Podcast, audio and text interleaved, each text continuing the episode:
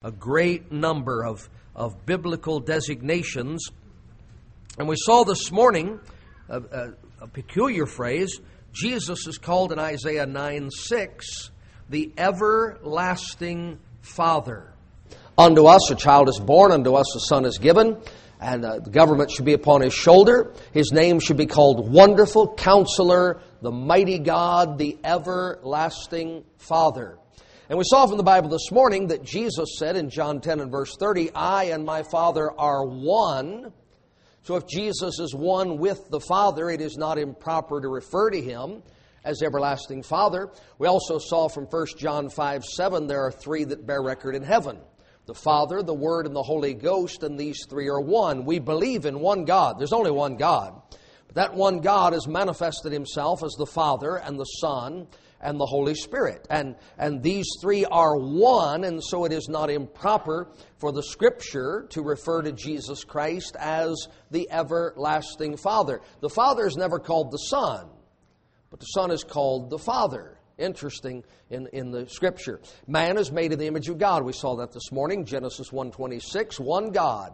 God said, let us, plural, make man in our image and God is Father, Word, Holy Ghost, and the Father, the Son, the Holy Spirit. These three are one, so God made man a spirit and a soul and a body. Jesus Christ is referred to as the everlasting Father. What we're going to do tonight is look at a dozen places in the book of John where something is said to be true of God the Father as, as touching his person and his attributes and the very same thing, in, in fact, in the very same verse, the same thing is said to be true of Jesus Christ the Son. Now, there's no way that you could examine my life and compare it to God and say, why, they're identical. You couldn't compare anybody's life to God and say, look at that, it's a perfect match. The Bible says all have sinned and come short of the glory of God. Now, we may come short to different degrees, but, but we all come short. But of Jesus Christ, he could claim absolute equality with God the Father in every particular detail, inside and out, so that Jesus Christ, look, if he has not sinned, and he hasn't, and he has not come short of the glory of God, and he hasn't, then he exists outside that all of humanity. He is God manifest in the flesh. So let's pray together and we'll look at these things in the Bible. I can just tell you what it says, but you don't just take a man's word for it. You want to look at the scriptures and, and search the word instead of the Bible together. That's what we'll do tonight. Father, thank you for giving us the Holy Bible a light to our path, a lamp to our feet, the truth to which we might anchor our souls. And we pray tonight, Lord, that you'd help us to see truth and believe it and exalt and magnify your Son, Jesus Christ, in our hearts and lives, we pray. Amen. Let's read John 5, and we'll start at verse 17 and read down through verse number 31 because uh, half of these comparisons that we'll make this evening are found in this one passage, all of them in the book of John. The Bible says in John 5 17, But Jesus answered them, My Father worketh hitherto, and I work. How was that understood by the people who heard him? Therefore, the Jews sought the more to kill him, because he not only had broken the Sabbath, but said also that God was his Father, making himself equal with God. That was a tremendous offense to the Jews because their law, given to them by God, said, Hear, O Israel, the Lord our God is one Lord. The commandments God gave them began with this preface Thou shalt have no other gods. So when Jesus Christ claimed that God was his Father, and that phrase meant absolute equality with the creator of the heavens and the earth. The Jews, according to their law, Deuteronomy 14, were, were sanctioned, they were told to put to death anyone who claimed to be God, except in this case, he was God. Now, if he wasn't God, they were right to put him to death. But if he was God, they were wrong to not worship him. And so the Bible says in verse number 19, Then answered Jesus and said to them, Verily, verily, I say unto you, the Son can do nothing of himself, but what he seeth the Father do. For what things soever he doeth, these also doeth the Son likewise. For the Father loveth the Son, and showeth him all things that himself doeth, and he will show him greater works than these, that ye may marvel. For, as the Father raiseth up the dead and quickeneth them, even so the Son quickeneth whom he will. For the Father judgeth no man, but hath committed all judgment unto the Son, that all men should honor the Son even as they honor the Father. He that honoreth not the Son honoreth not the Father which hath sent him. Verily, verily, I say unto you, he that heareth my word and believeth on him that sent me hath everlasting life, and shall not come into condemnation, but is passed from death unto life. Verily, verily, I say unto you, the hour is coming and now is, when the dead shall hear the voice of the Son of God, and they that hear shall live. For as the Father hath life in himself, so hath he given to the Son to have life in himself, and hath given him authority to execute judgment also because he is the Son of Man. Marvel not at this, for the hour is coming, in the which all that are in the grave shall hear his voice, and shall come forth, they that have done good unto the resurrection of life, and they that have done evil unto the resurrection of damnation. I can of mine own self do nothing. As I hear, I judge, and my judgment is just, because I seek not mine own will, but the will of the Father which hath sent me. If I bear witness of myself, my witness is not true. All right, look first at the works.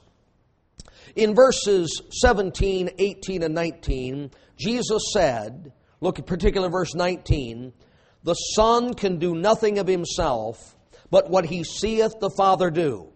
For what things soever he doeth, these also doeth the Son likewise. Let's consider his first work.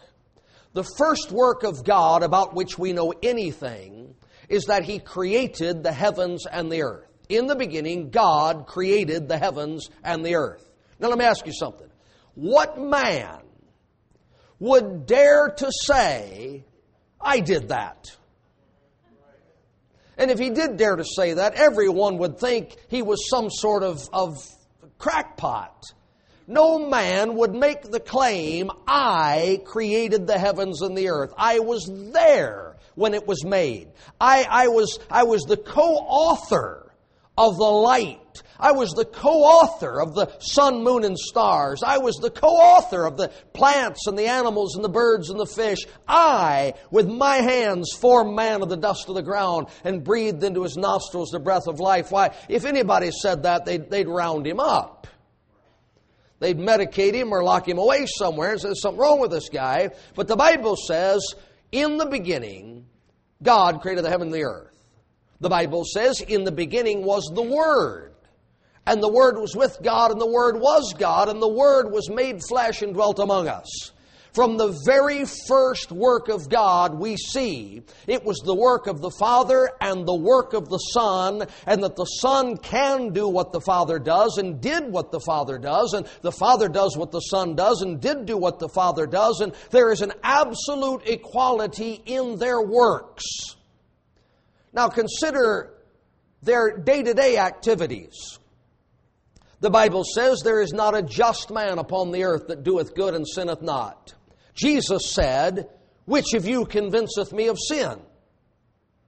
Well, you, no human being could say that to any other group of human beings. They could all provide convincing proof that the individual standing before them was a sinner. And yet, when Jesus Christ stood before Pilate with the scribes and the Pharisees and all their madness seeking his, crucifixion, the hired witnesses that they paid to accuse Jesus couldn't come up with any accusation of sin on his part. And so, in the works that they do, from beginning to end, there is a perfect equality in deeds between Jesus Christ and God the Father, they are one. They are one indeed. Now, look at verse number 26. Verse number 26, the Bible says, For as the Father hath life in himself, so hath he given to the Son to have life in himself. Now, you and I are living souls today Because God gave us life. That's why. Our first father, Adam, God gave him life. He's an inanimate object laying there on the, on the floor of the Garden of Eden. Formed of the, of the dust of the ground by the hands of God. He has no life. God breathed into that man and gave him life. From the man, God took a woman and God made her and gave her life and brought her to Adam alive. There she is. Praise the Lord. Now, your father and your mother are incapable of producing life. If God does not fill the womb, the womb is barren.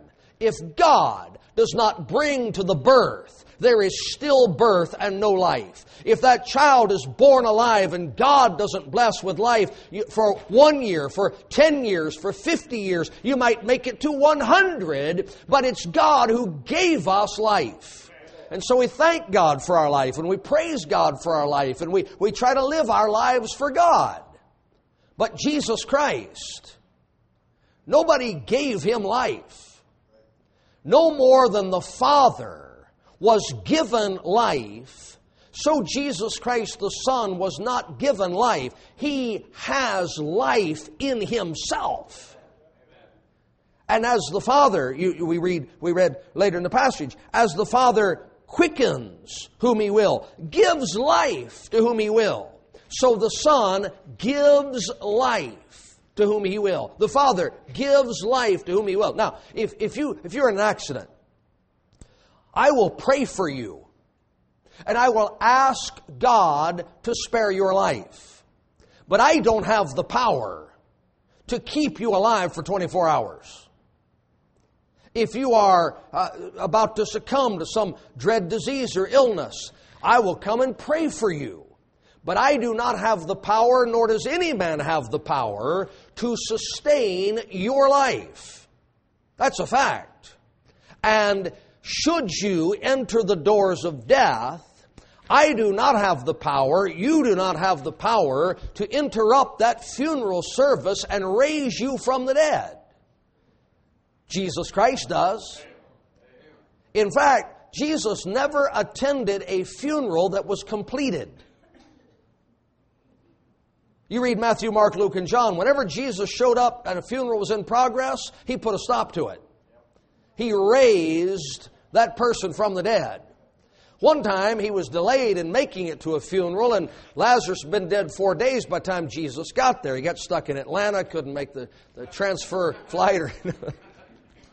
You've ever flown. You've been stuck in Atlanta one time or another. Anyway, Jesus wasn't stuck in Atlanta. He was taking care of some uh, business for his father. But by the time he got to, to there, Lazarus had been dead for four days. Jesus said, Sorry, I'm late, but it's not too late for me. And they rolled a stone away and he called Lazarus out. Now, God has life. He has the power to create life. He has the power to sustain life. He has the power to bring life from death. And He has the power to impart everlasting life. And so does Jesus Christ. And so does nobody else. You notice all these guys that have made a fortune preying upon hurting people who call themselves healers. You notice none of them ever ever ply their trade at nursing homes or hospitals. And not one of them ever shows up. To, listen, when, when, and I'm not trying to insult anybody, I'm just trying to help you think. When Oral Roberts died, and all his fellow faith healers went to his funeral, why didn't one of them get up and raise him from the dead? I mean, they've been telling people for years that they have the power to do greater works than Jesus did, and He worked small miracles, but we work greater miracles. Send us your money and, and we'll heal you. Well, how come nobody got oral up? because only Jesus Christ, only God the Father, have life in themselves. What's said of one is said of the other. Look in your Bible in verse 27 and hath given him authority to execute judgment also, because he is the Son of Man. Now, all of us from time to time have a great desire to execute judgment. But God doesn't let us do that. And the reason God doesn't allow us to sit in the place of judgment is because we lack all the necessary information to make a proper judgment. Now I can, I can judge, that is, I can determine, I can make a call on what you did. I cannot make a call on why you did it. I don't know the motive. I don't know the intent of the heart. I don't know the design. I don't know the desire. So, so I cannot be trusted. You cannot be trusted with judgment. But God the Father said to Jesus Christ, I give all judgment into your hands. Now, how could God the Father entrust Jesus Christ with all judgment unless he had all the information? And how could he know the intent of every heart? How could he know the desire of every heart? How could he know the motive behind every deed were he not every bit God? He is God. That's why you can call Jesus the everlasting Father, because He and His Father are one. They are one in work, they are one in life, they are one in authority, they are one in judgment. Look in your Bible in verse number 30. I can of mine own self do nothing.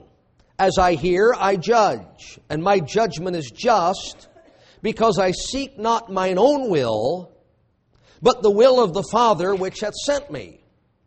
Now, I'm going to be absolutely honest with you this evening. There have been times in my life, let's see if anybody else same way. There have been times in my life when my will has run this way and God the Father's will has run that way. Anybody else here ever read something in the Bible that God said do and inside you said uh uh uh?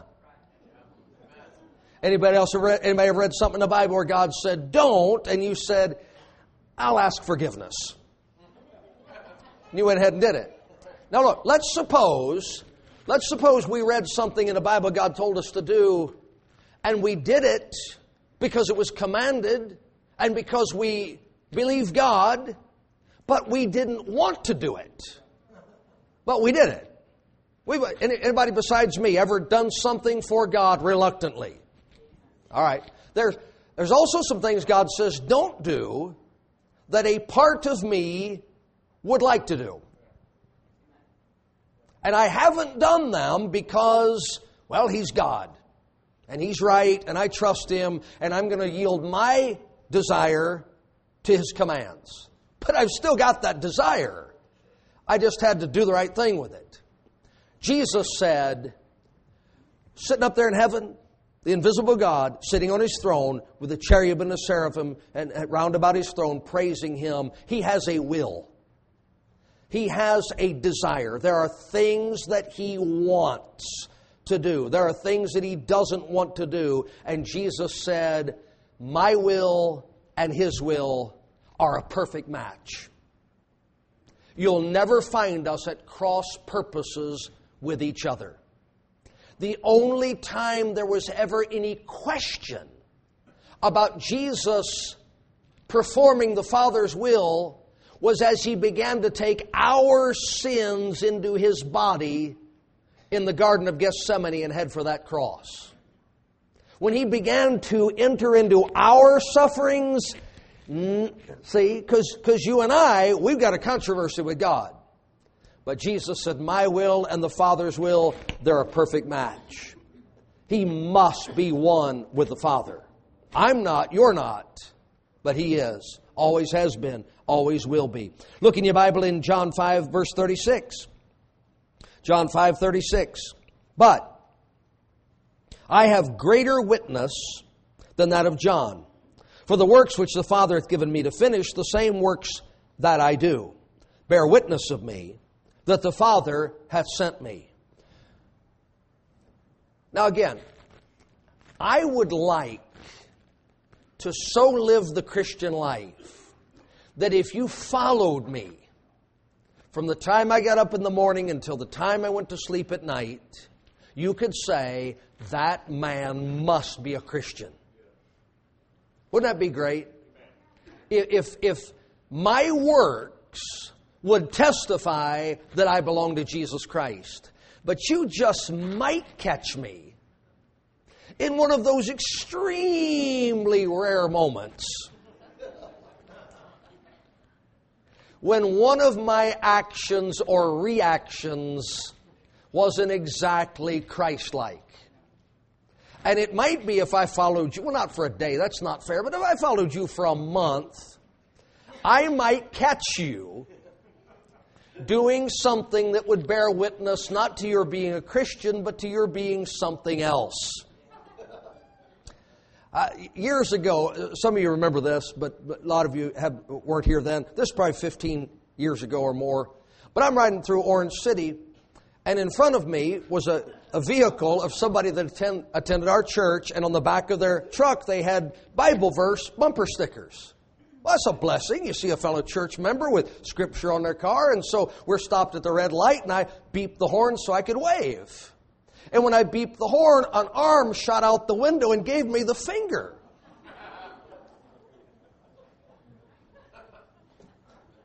Well, being the pastor, I followed them. Figured here's a sheep that's gone astray. so that car pulled in the parking lot, and I pulled in the parking lot, and that individual got out and said, Oh, Pastor, I was just waving. Well, you were waving, but you weren't just waving. I said, next time, use all five fingers when you're going to wave at somebody. Now, you know what? There's probably been times when, hopefully, haven't, not that, but there's probably been a time at work when you didn't do what Christ would have done. You know, the, the what would Jesus do? Uh, WJD, that can also stand for what would Judas do? you know, you know just, just depends on your mood, depends on the situation. But you know something? Those men followed Jesus for three and one half years. And not one time did they ever say, I don't know. I don't know. Got my suspicions. Those scribes and Pharisees, they hung on his every word. They watched his every action. They tried and tried and tried and tried to entrap him, to ensnare him. And not one time did he ever fail a test. Satan made her, listen, if Satan makes a run at me when supper's 40 minutes late,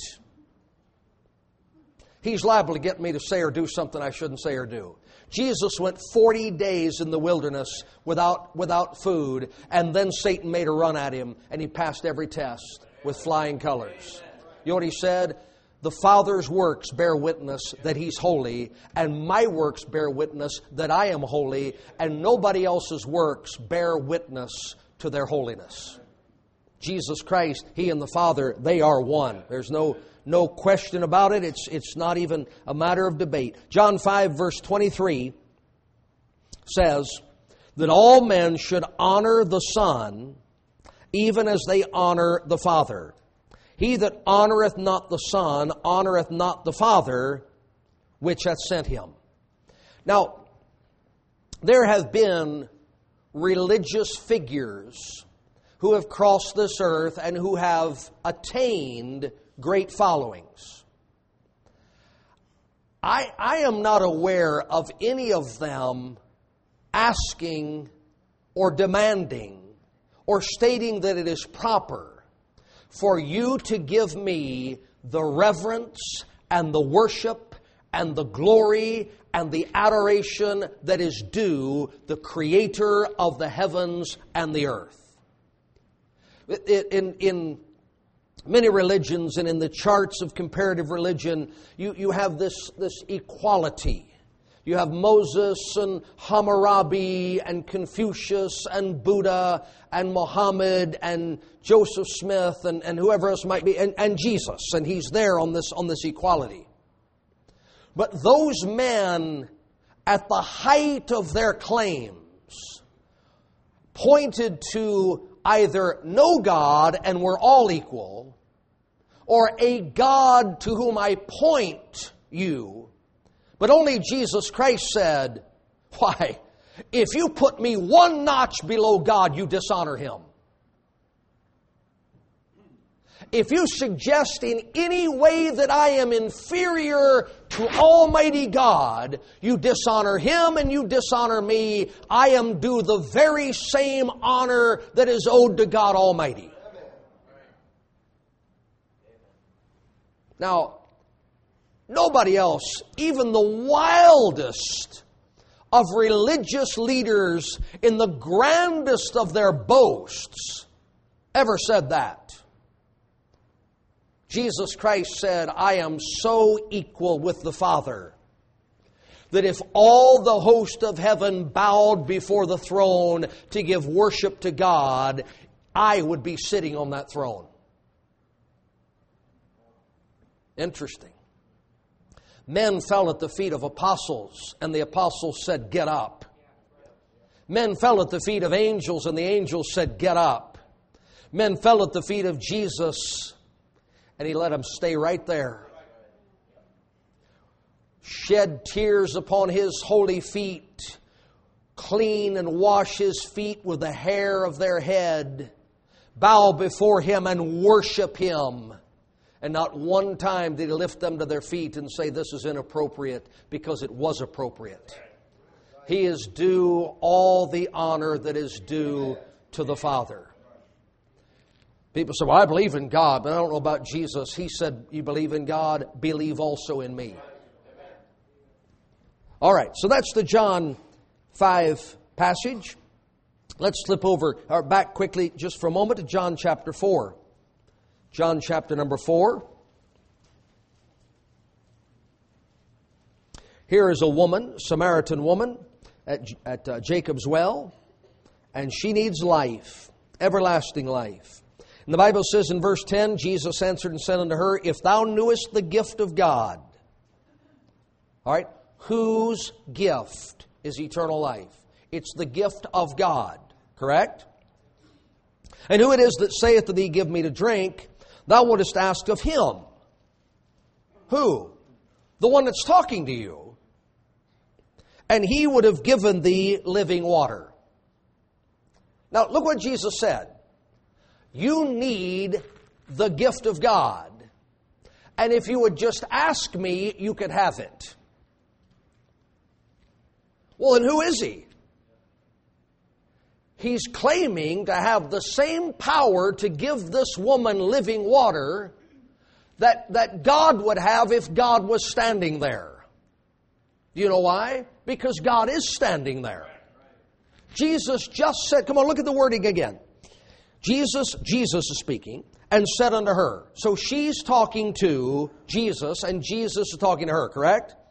If thou knewest the gift of God, it's God's gift.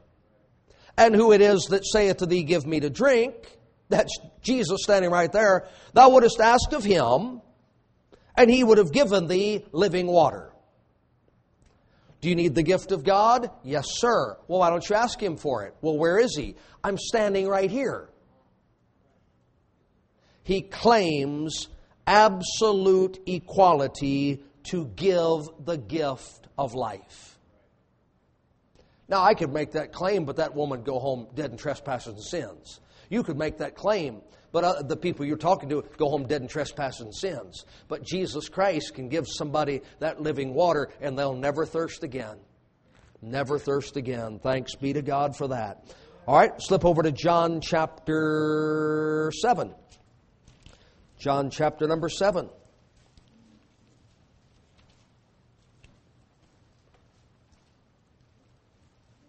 John 7. Men have doctrines. A doctrine is a teaching. It's things they teach, it's things they believe. We all believe things. And we all teach things to others. Parents teach their children, mothers teach their daughters, fathers teach their sons, Sunday school teachers teach their classes, pastors teach their congregations, and we would all say, everything my father taught me wasn't right we'd all say, you know, my mom, she had some pretty funny ideas.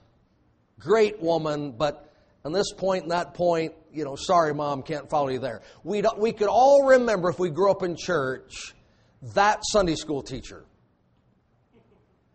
Nice lady, nice guy, but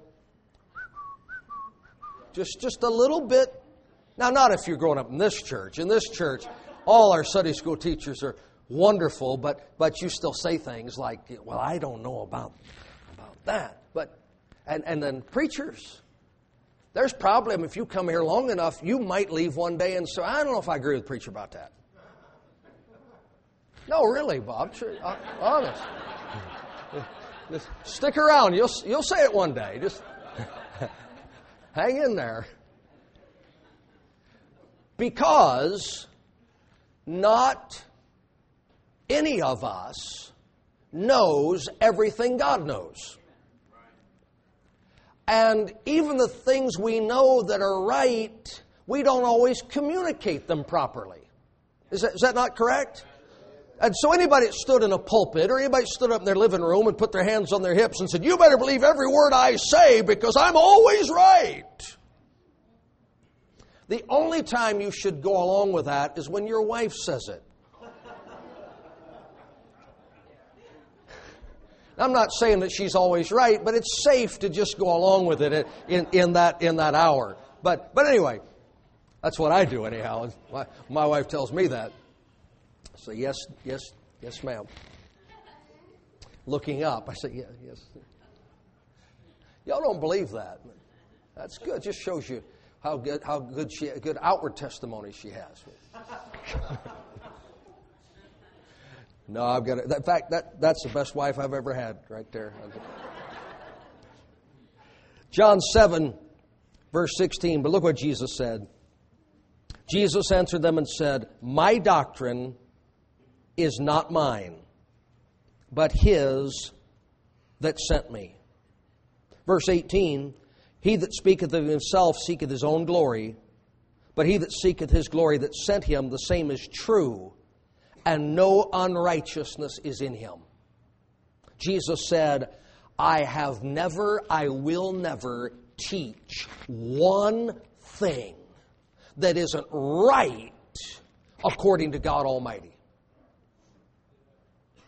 Now, Brother Bain, he pastored for many years. I've pastored for since 1981, if you can believe that, for many years. And, and others of you, you've taught the Bible for many, many years. There's not a one of us that's been doing this for any length of time that hasn't gone back and amended something, that hasn't adjusted something that hasn't said, you know, what I said, it, it, wasn't, it wasn't wrong, but it wasn't all the way right. Or maybe you said, you know, I had that wrong. I had to, I, am sorry. Go, go back, find that, find that recording and get it out of the archive.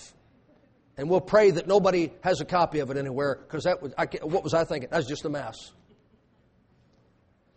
Since, since Jesus Christ and his Father created the heavens and the earth, not one time has he ever said, That isn't what I meant.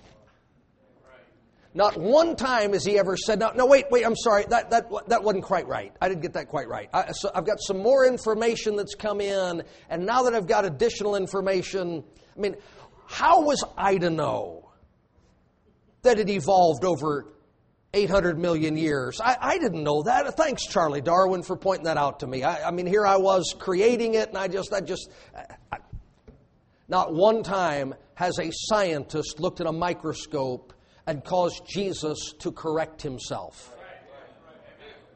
Not one time has a poet written words and God has said, ah, You're right, throw the Bible away.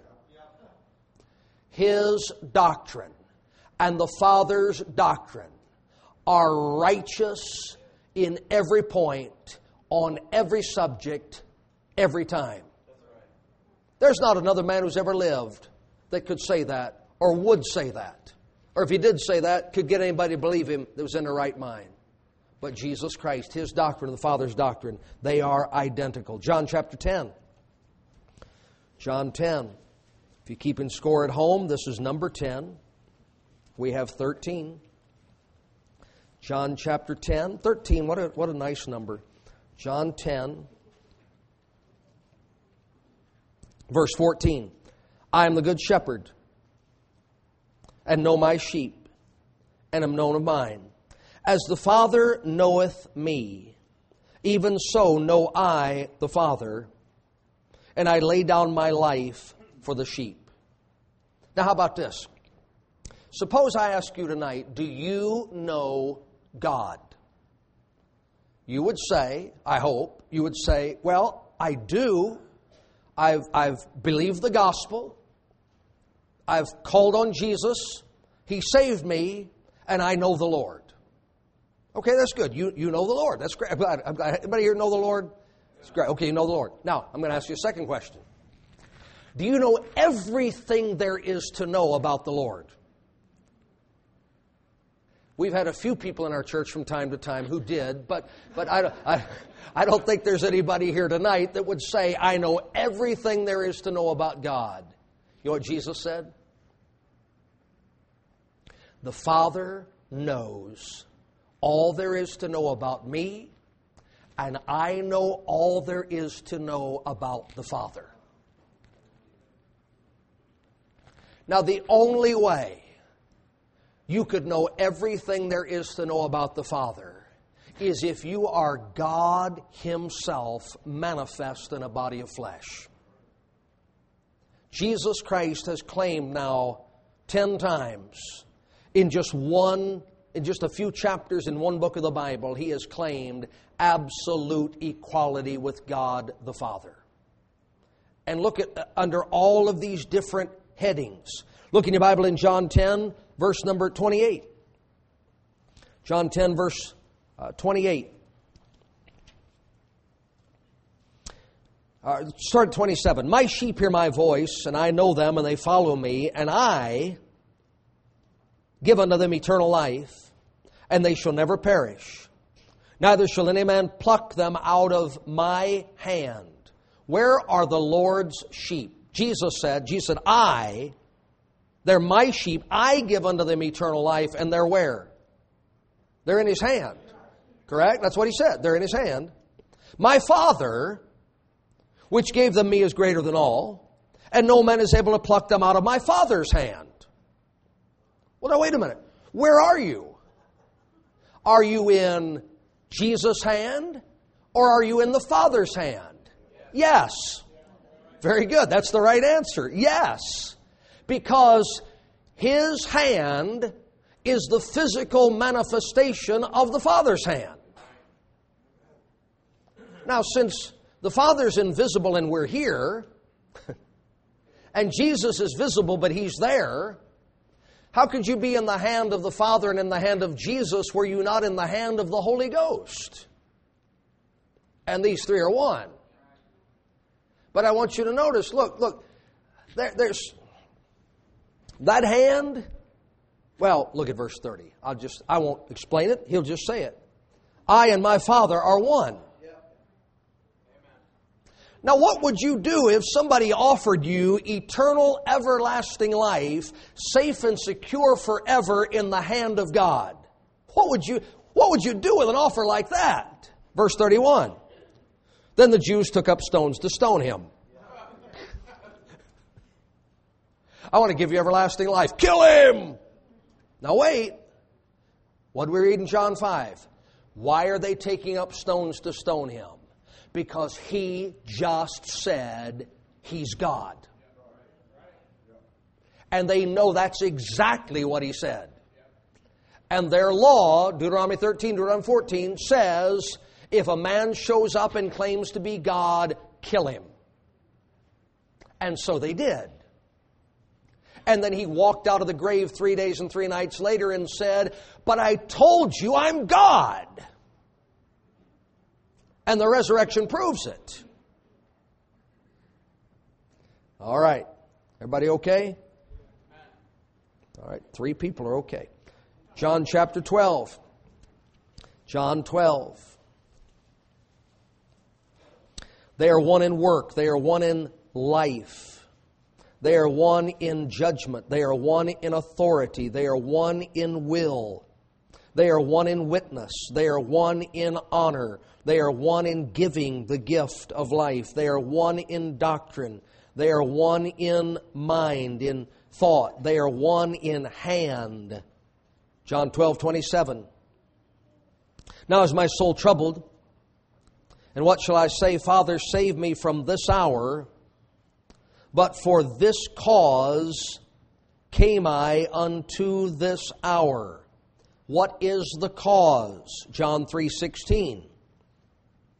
For God so loved the world that he gave his only begotten son and we know the rest of the verse that whosoever believeth in him should not perish, but have everlasting life. But God the Father said, I'm going to give my Son to die for the sins of the whole world. And it came the hour for Jesus to die, and he said, Well, this is why I'm here. The Father had a purpose, and the Son had the very same purpose. They are one in their purpose in living. Can I say, I'm just being honest with you, maybe you'll be honest with me tonight? I want to live for the Lord. Sometimes. And I want my life to be devoted to His purposes. Sometimes. And then there's other times I've got something else I want to do. I'm not bragging about that, it's just so. And He's never asked me to die for anybody. I imagine some of the things he's asked me to do that I've not wanted to do. If he asked me to die for somebody, I'd probably be rather reluctant to do that. What if I had to die for everybody? What if I didn't just have to die for them, but I had to suffer the punishment that they deserved for their sin against God? I'm pretty sure I'd back out of that. Come on, how about you? Let's you, come on, just suppose tonight just for a minute. We've got, we've got a man in our congregation with leukemia. We've got a woman in our congregation with cancer. We've got another man in our congregation with cancer. We've got uh, several people here with, with real serious back trouble physical trouble, that, that sort of thing. Brother Wheeler's walking with his, with his crutches there, and Brother Pat facing uh, surgery and all that. Now, suppose God said, all of those things are consequences of sin. Not necessarily theirs, but sin that's in the world, correct? And he said, Tonight, I just want you to pick five people you know and love, and I'm going to take everything that's on them because of sin in the world and put it on you. There's not a one of us that would sign up for that for five people we love. The Father said to the Son, I want you to go and do that for everybody that's ever lived and every, ever will live. And He said, Okay. If that's your purpose, that's my purpose. And he did it. I'm telling you, there, there's no controversy about calling Jesus the everlasting Father. They are so one in any particular you choose to focus on that you can't deny their unity and their equality. One more, John chapter 15. John 15.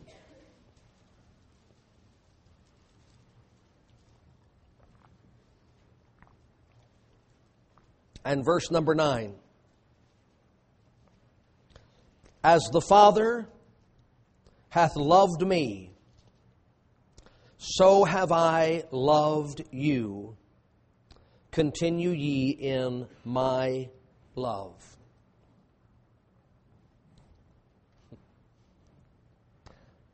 You know, we're, we are so deficient when it comes to love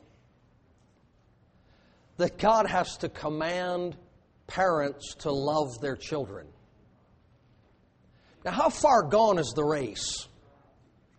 When you have to command parents to love their children. How far short of God's glory are we when the Bible says, Husbands, love your wives? Seriously? When the Bible has to, to command children grown children to requite, that is, to, to show kindness and love to your grown parents in their advanced years. Look, if we don't even have it within ourselves to love our children and our spouse and our parents, there's no way we're going to love our neighbor as ourselves. It's just not in us. And Jesus came and he looked right into the eye of every person who would ever read his word and said, As the Father loves me, the sinless, holy, perfect Son who never displeased him, so I've loved you. There isn't any way that a man could love us as much as God the Father loves Jesus Christ. But Jesus said, I've loved you as much as the Father loves me. He's got to be God. Nobody else loves like that. Nobody else is capable of that. All right, let's finish up Philippians 2. Philippians chapter number 2.